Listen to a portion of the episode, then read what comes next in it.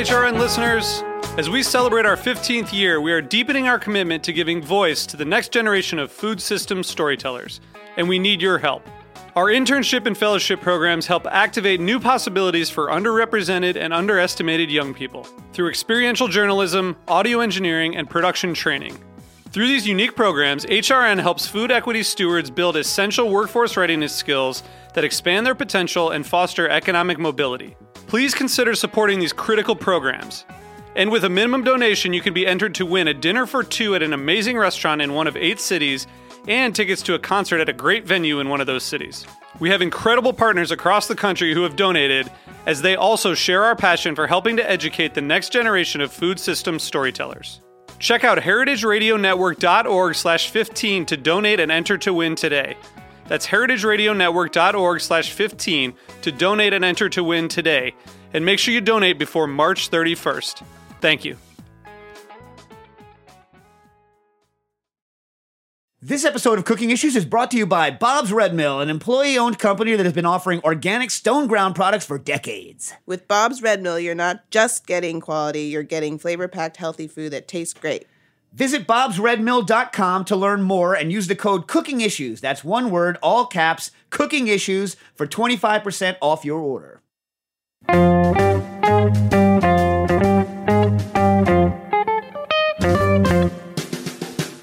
Hello and welcome to Cooking Issues. This is Dave Arnold, your host of Cooking Issues, coming to you live on the Heritage Radio Network every Tuesday from roughly 12 to roughly 1245 from Berta's Pizzeria in Bushwick, Brooklyn. Nothing gets you going like hearing your. Uh, well, you know, Oh, sorry, that was unexpectedly loud. people come to you know expect the crazy intro. Joined as usual with Nastasia the Hammer Lopez. How you doing, Stas? Good. So, uh, Nastasia, you remember a couple weeks ago, uh, Dave in the booth. How you doing, Dave? Good. How are you? Doing. well? So you remember a couple of weeks ago we saw Kool Keith. Yeah. Nastasia during Wait, which- what?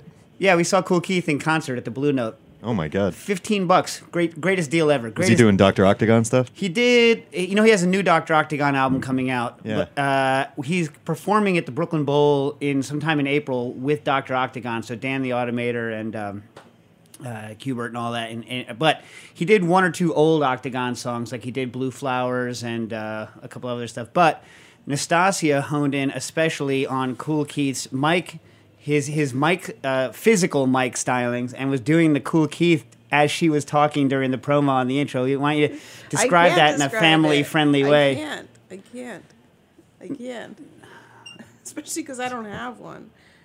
Let, Oh, let this just is a real letdown. let it just let it just stay there. So like, and Kool Keith has a very specific, let's call it a microphone pump that he likes to do. Yes. That uh, yeah, that Nastasia was doing for uh, during the promo. Simulating something? Yes. Perhaps yes. I see. Yeah, uh, but it it works in concert though, right? Yeah. because it's with the Yeah. with the beat. Yeah, it's good.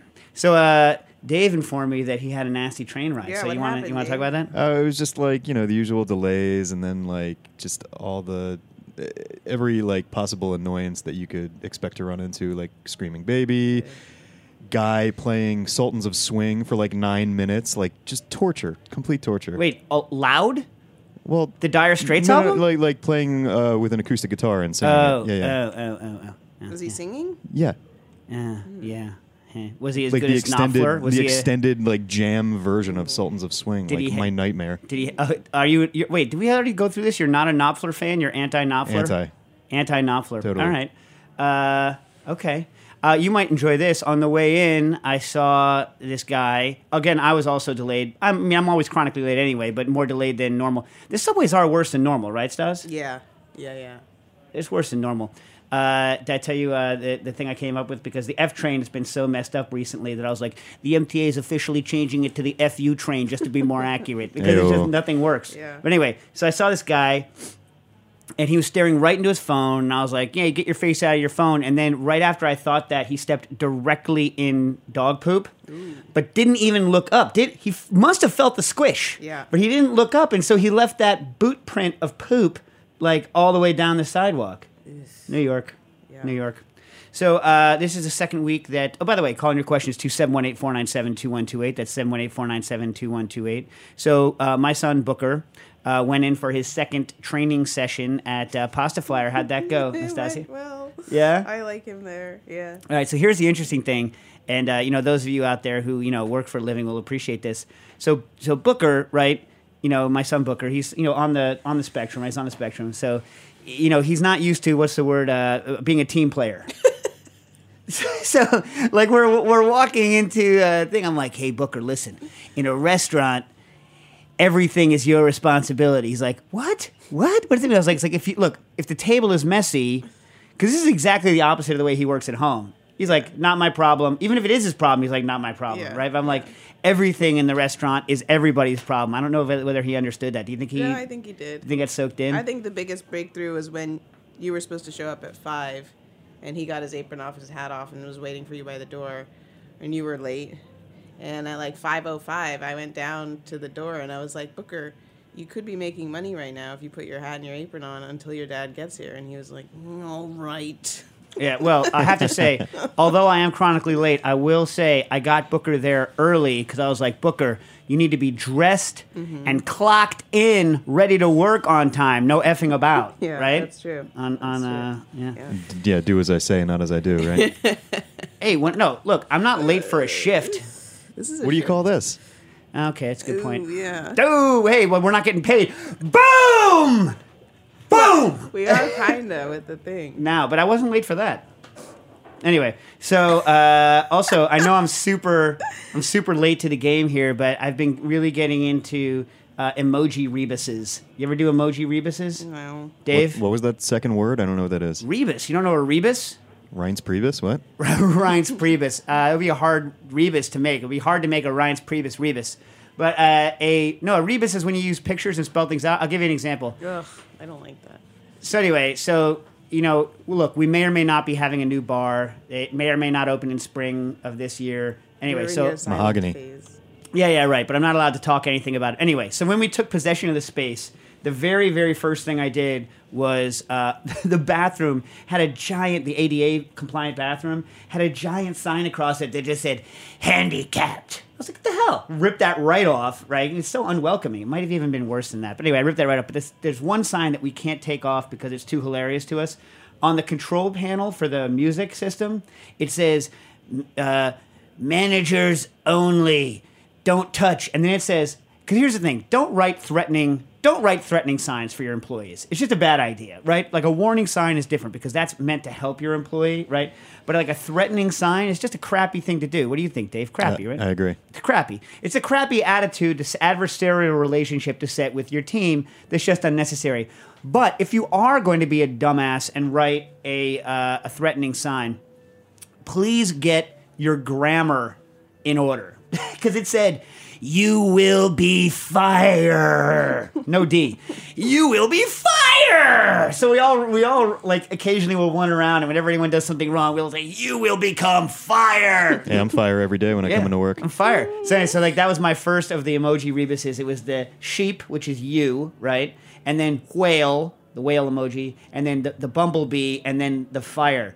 But my uh, a friend of mine just had a this is my this is, no one's gotten this one yet. I sent this one out. No one's picked it up yet. So my friend just had a baby. He's a metalhead, right? So there's a lot of connections here.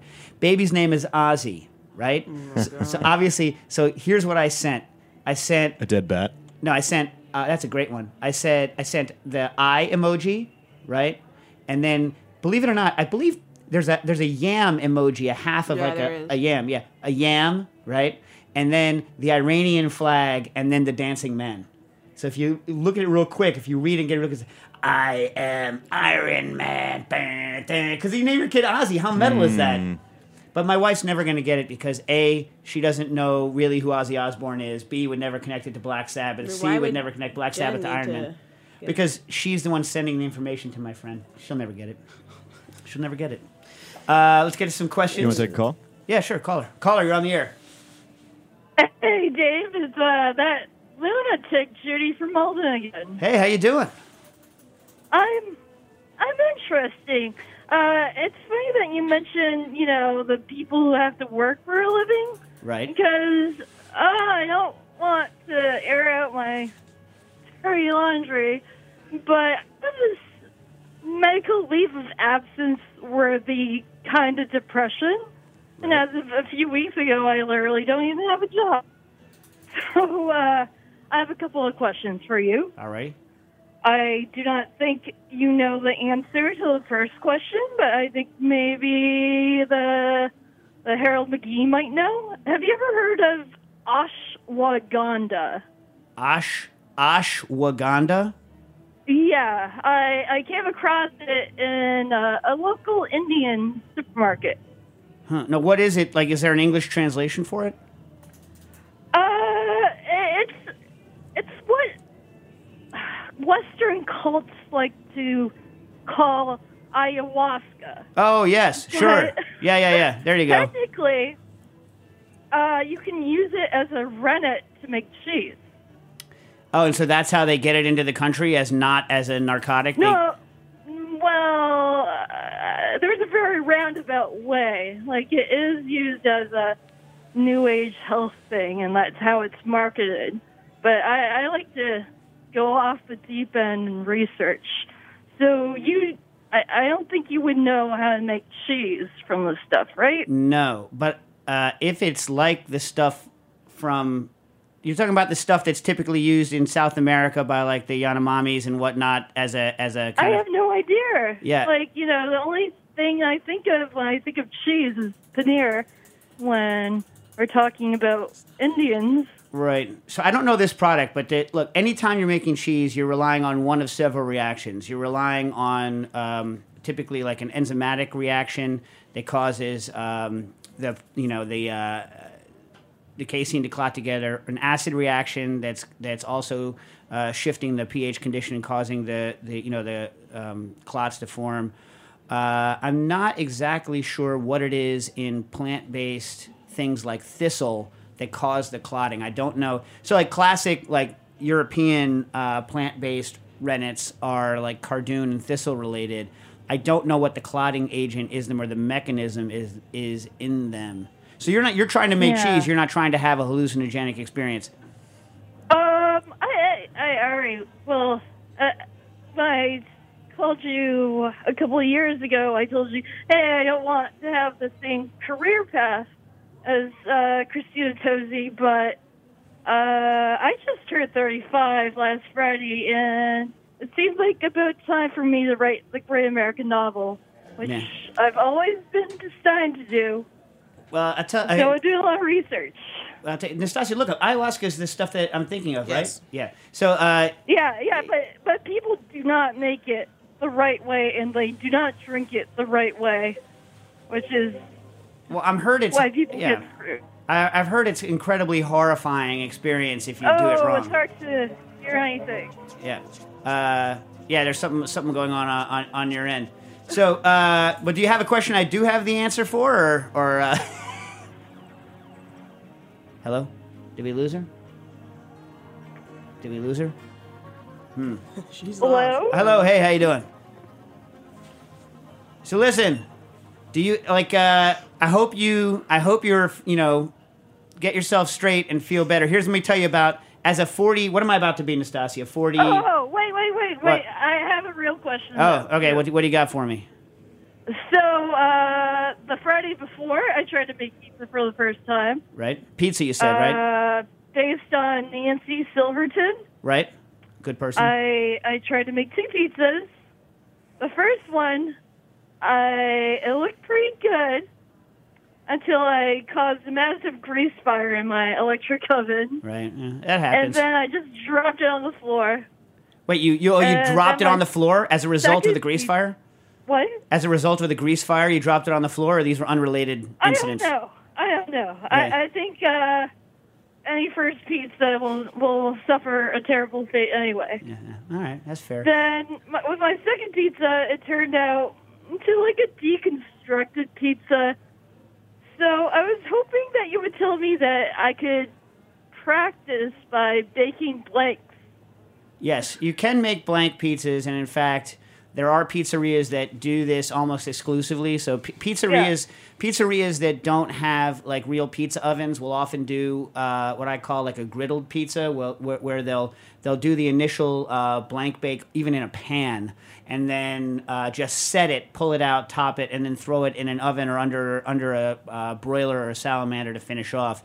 I'm not a huge fan of that technique, but that's the way I do it in the summertime when it's too hot to fire up the oven.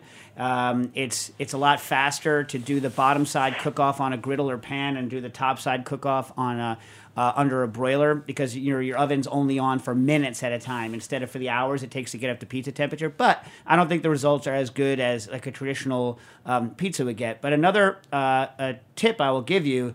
And this one is uh, a winner. Real pizza people disdain this, but this is the easiest way for a, uh, a beginner who's having trouble, especially if you're using a high hydration dough. So, a lot of people are like using high hydration doughs this, these days. Um, they stick a lot. And so, a lot of people at the beginning will put too much crap onto their peels in order to make sure the pizza comes off and on. That stuff scorches and leaves an unpleasant texture on the bottom, unless you happen to like that. But most people don't, right, Stas? You don't like that stuff, do you?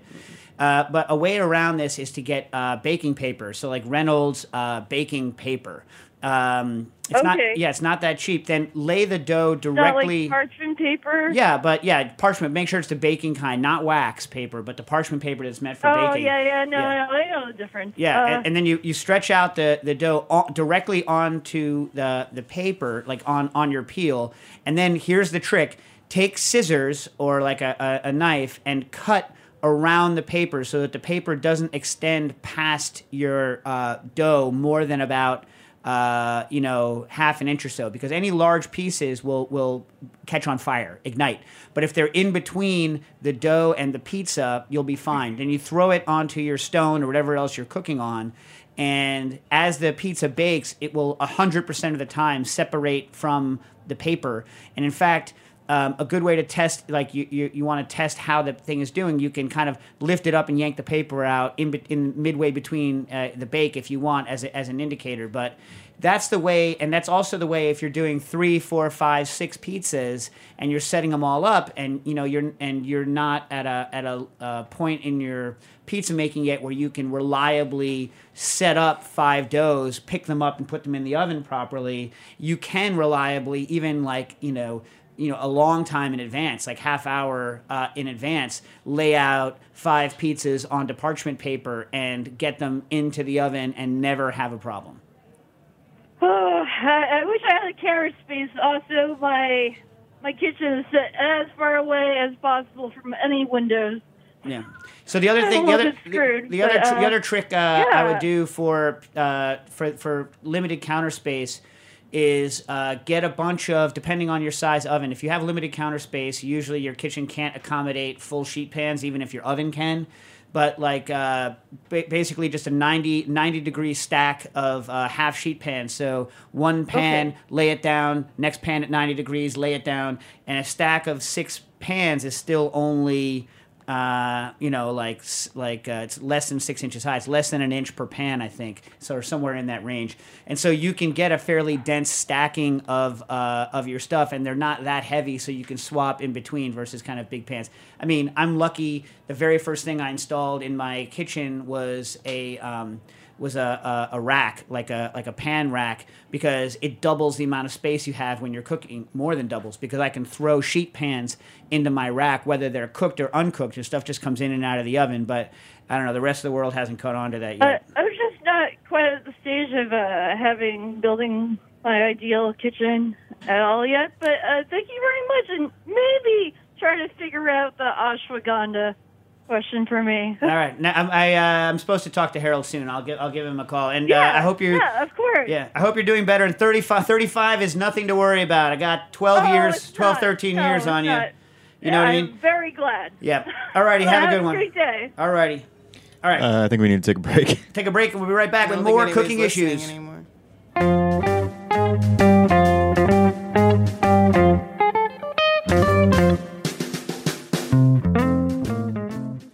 Episode of Cooking Issues is brought to you by Bob's Red Mill, an employee owned company that has been offering organic stone ground products for decades. We have a question from a listener about Bob's whole wheat flour. Terry wants to know at what point in the production process do white flour and whole wheat flour become different products? Well, Terry, that entirely depends on the method being used to make the flour. So there's two basic ways that this can happen. You have single stream milling, where you take your flour and you like create whole like whole wheat, let's say flour out of wheat, and it never gets separated. But a lot of modern techniques use what's called multi-stream milling, and so what happens is everything is turned into white flour and all of the separate fractions of the flour, and then is later combined back to make a whole grain product. So everything depends on the actual technology being used. Do you have a question about a Bob's Red Mill ingredient? If so, tweet it to us at heritage underscore radio. And if you want to experiment with whole wheat flour, go to bobsredmill.com and use the code cooking issues. That's one word, all caps, cooking issues for 25% off your order. And we're back. It's really still as disconcerting to hear ourselves during the break. But anyway, I don't listen. I don't know why you listen. I don't know. In case, uh, in case I'm like, well, who's that Just, idiot? just mentally prepare yourself for the next question. all right, all right, caller, you're on the air. Hey, um, so I work at an Asian fusion restaurant, and we use uh, uh, katsuobushi for our dashi in our ramen broth. Got- Uh, but the question is, is can I do that same technique for fruit? And what do you mean? What do you mean? Like, uh, basically, like, is there a way to petrify fruit to make it into shavings to do a more uh, like a base broth or something like that all right. So for for those, I mean, cocktails, basically? Yeah, I'm, I'm sure most of our crew knows katsuobushi, but katsuobushi are these, uh, I guess it's bonito, uh, like uh, pieces that are steamed and like uh, inoculated and dried and and uh, fired like alternately, and they they age them until. They, and you know repeatedly treat them until when you clink them together they sound like wood and then they're shaved traditionally uh, you know over what amounts to a very fancy uh, mandolin into the thin shavings that we buy as bonito flakes to make uh, dashi.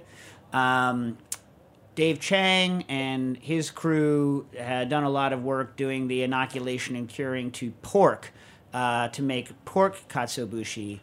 Um, the the issue is that I um, I don't think you're going to get. I mean, look, could you make a dried fruit flake that you then made a broth out of? Sure, it's gonna. But you know, I think you'd probably have a, a fruit soup. The, the the thing is, is you need to get you know, part of it is a the the you know the kind of meaty substrate, um, and you know, that's one of the meatier fishes too. But the second is the protein levels, right? So it's going to be a different kind of flavor when you're doing a sugar pectin carbohydrate rich substrate as opposed to a protein rich substrate because part of the complex flavor of the katsuobushi is um, the kind of amino acid breakdown. Like that's where like a lot of that kind of umami punch is coming from. Is is is like the long process breaks and stable breaks down the proteins. Uh, and then also dries it so it's petrified and, and stabilized. But I think you're not going to get a similar profile. That doesn't mean that you can't get like an, an interesting profile. You know, I mean, there's, Yeah. uh, but yeah, as far as that, uh, you need some sort of protein base. So, I mean, I mean, is there like a like if I added like absorbic acid to the salt, or is there like if I added more pectin to keep the fruit structural structural while it was aging?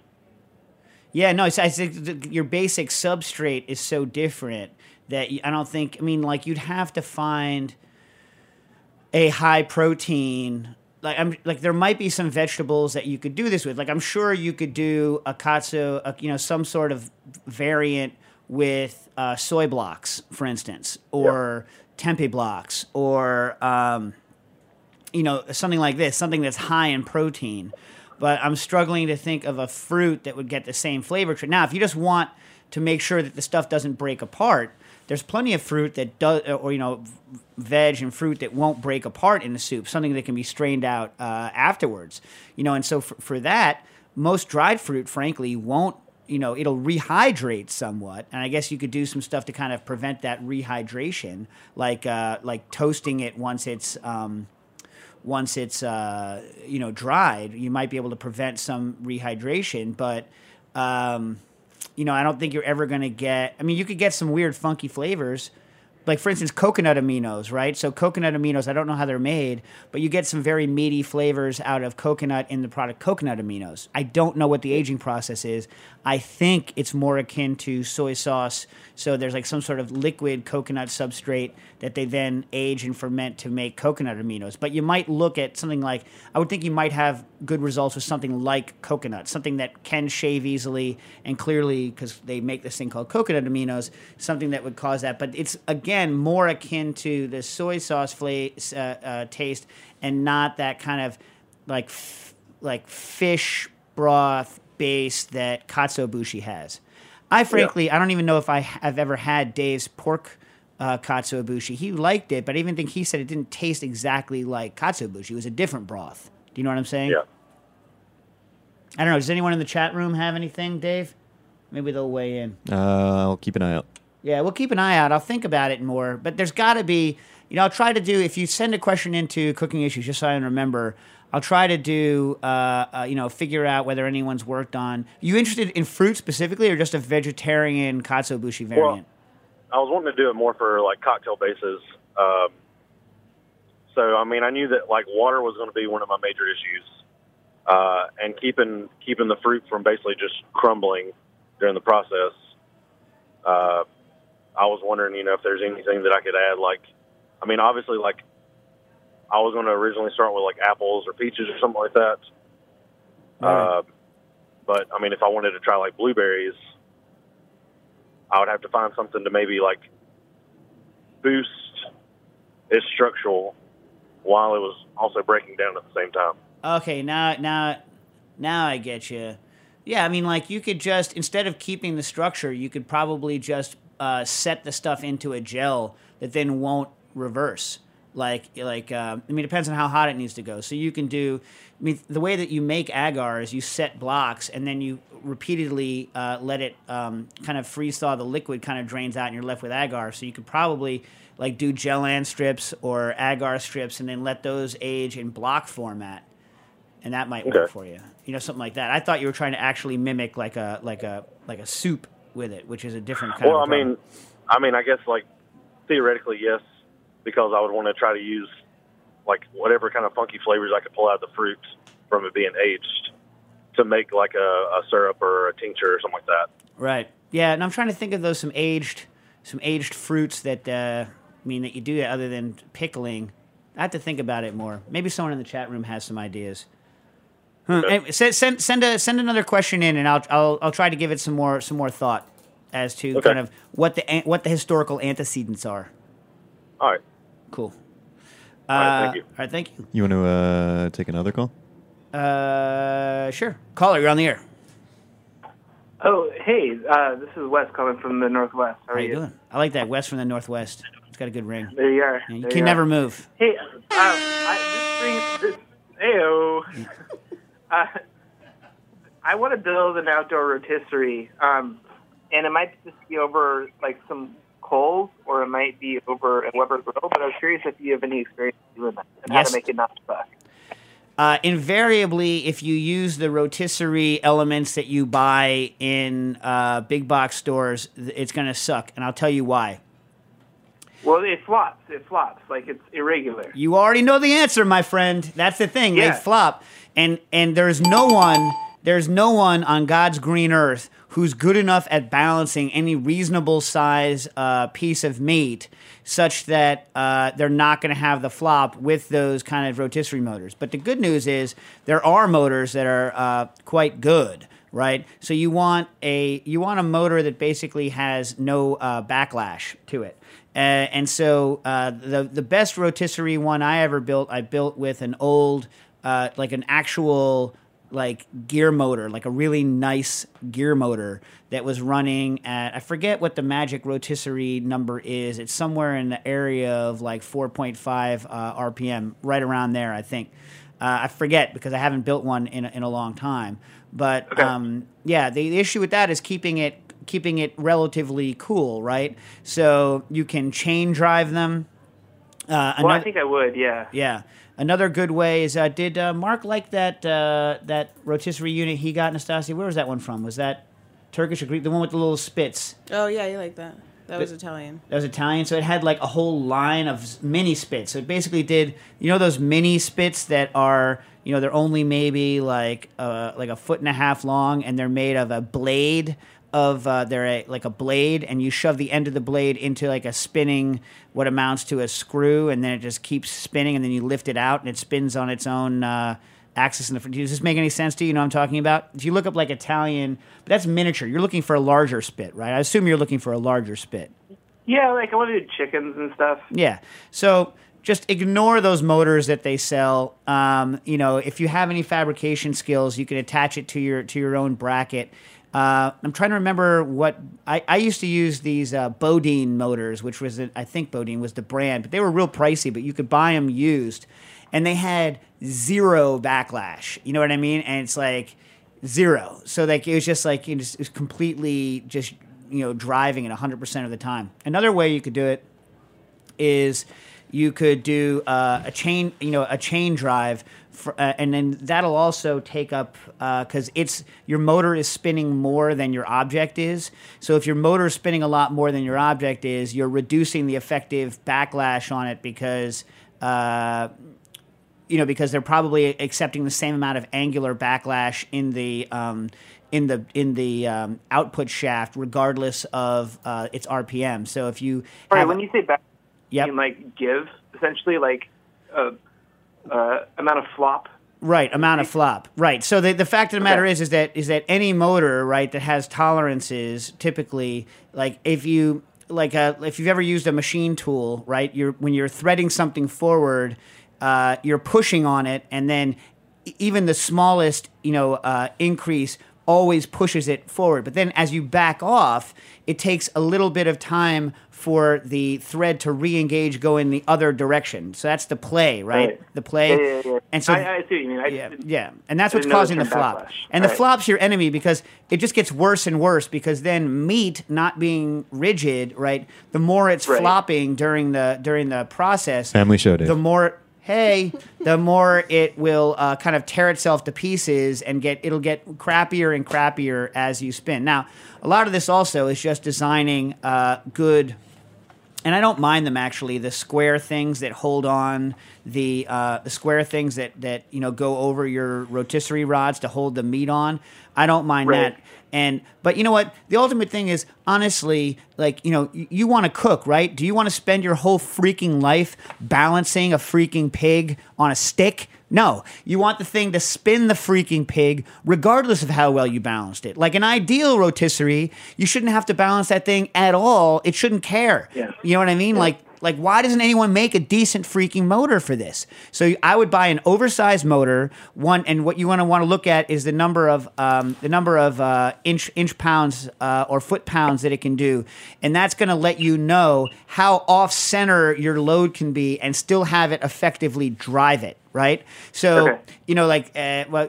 You can look it up, but like that, like the amount of torque that it can provide is going to provide, uh, going to tell you kind of how effectively it can spin it. But the, like I say, the way a lot of people do this is they buy weeny teeny motors and then they gear them with these crappy gearboxes that have a lot of play in it, and then you end up with crappy rotisserie. Here's the other thing about crappy rotisserie with the flop: even if it didn't ruin your meat, you always have one section of the meat that's in your fire for less amount of time because as it flops, it just goes and that part where it's going as it's spinning around is a blonder piece of meat. Who the hell wants blonde meat? No one. Nobody. Nobody. All right.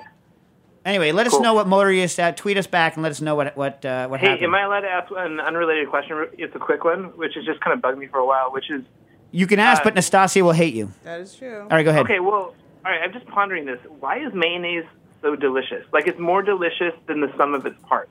Is it because the oil gets dispersed by the emulsion and it spreads out over your taste buds? Well, it's a, kind of an interesting question. I mean, first of all, you and I clearly believe mayonnaise is delicious, but there are people who do not like mayonnaise. Jimmy Fallon. Revolting. Uh, wrong wrong anyway but like the point is is that mayonnaise i- is delicious and it's because you've solidified the oil i'm pretty sure it's just the fact that you've solidified oil into you know along with uh, vinegar and salt you've solidified this oil into something that you can then uh, spread. So if you like drizzling oil over things how could you not like mayonnaise? You know what i mean? It's just like a a easier to apply form of that. And first of all you don't like mayonnaise? Every salad dressing is made with mayonnaise. Do you not like salad dressing, Dave? You're telling me that like a vinegar and oil salad dressing. You only has drink mayonnaise in vinegar it? and oil salad. dressing. He's like, hey, I take this Italian thing seriously. I, but it's not even Italian, that Italian dressing. don't even don't, don't give me that stuff. Why? Why you got to make it about my my ethnicity? Because I always got to go there. I always got to go there. But like, look, you're telling me you don't like any creamy dressings, Dave? No, I, I don't like completely hate mayonnaise. I just think when overdone, it is disgusting. What does that mean? Overdone? Do you I- eat a BLT without mayonnaise? Um, I've I've been known to. Yeah. Heathen! A BLT requires mayonnaise. Do you eat a turkey sandwich without mayonnaise? Uh, I like mustard. What? Yeah. I put mustard on as well. You know why? Mustard is delicious, but mayonnaise is what you need for the sandwich. You don't need both. Incorrect. Just you know, minimalistic. Minimalistic. Minimalistic. Look, turkey, a, a normally American cooked turkey has which predominant characteristic? What comes to mind first? Uh, dryness. Yes. Bing. And what is the miracle condiment that fixes dryness, everybody? Mustard. Mayonnaise. Mayonnaise. Mustard does not fix dryness. Mustard fix a la- fixes a lack of piquancy. Or actually, horseradish. That would be really good. Oh, now you got Turkey sandwich. horseradish. I, I also like horseradish. Whoa. Whoa, wait. If I can't quote Ludic- Ludacris, what world do we live in? I'm pretty sure he used that, or maybe I wanted him to use that, and he didn't use that rhyme. Maybe that was the only uh-huh. rhyme he didn't use.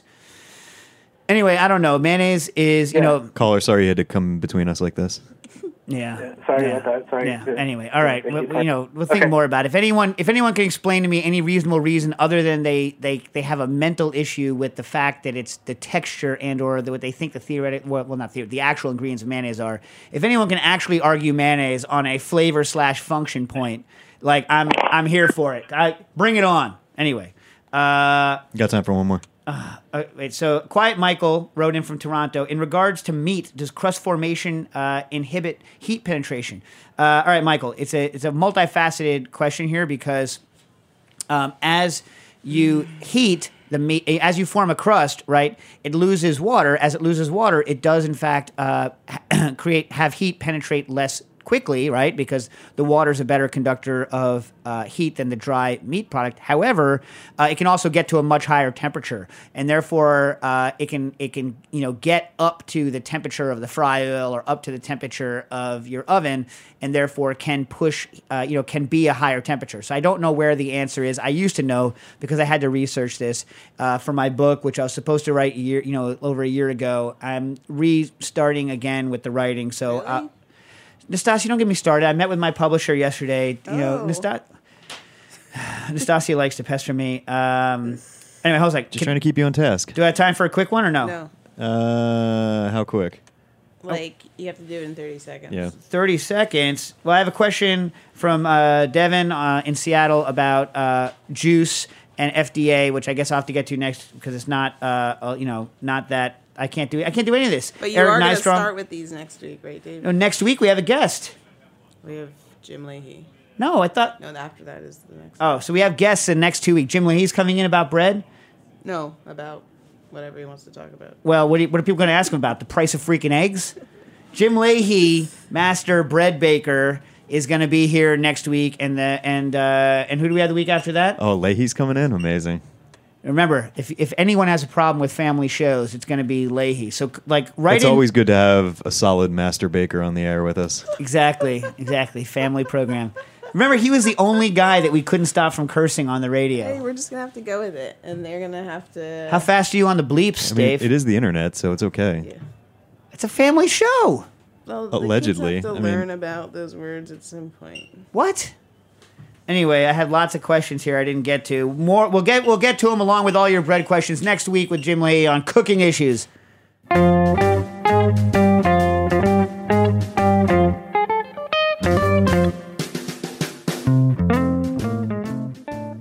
Thanks for listening to Heritage Radio Network, food radio supported by you. For our freshest content and to hear about exclusive events, subscribe to our newsletter.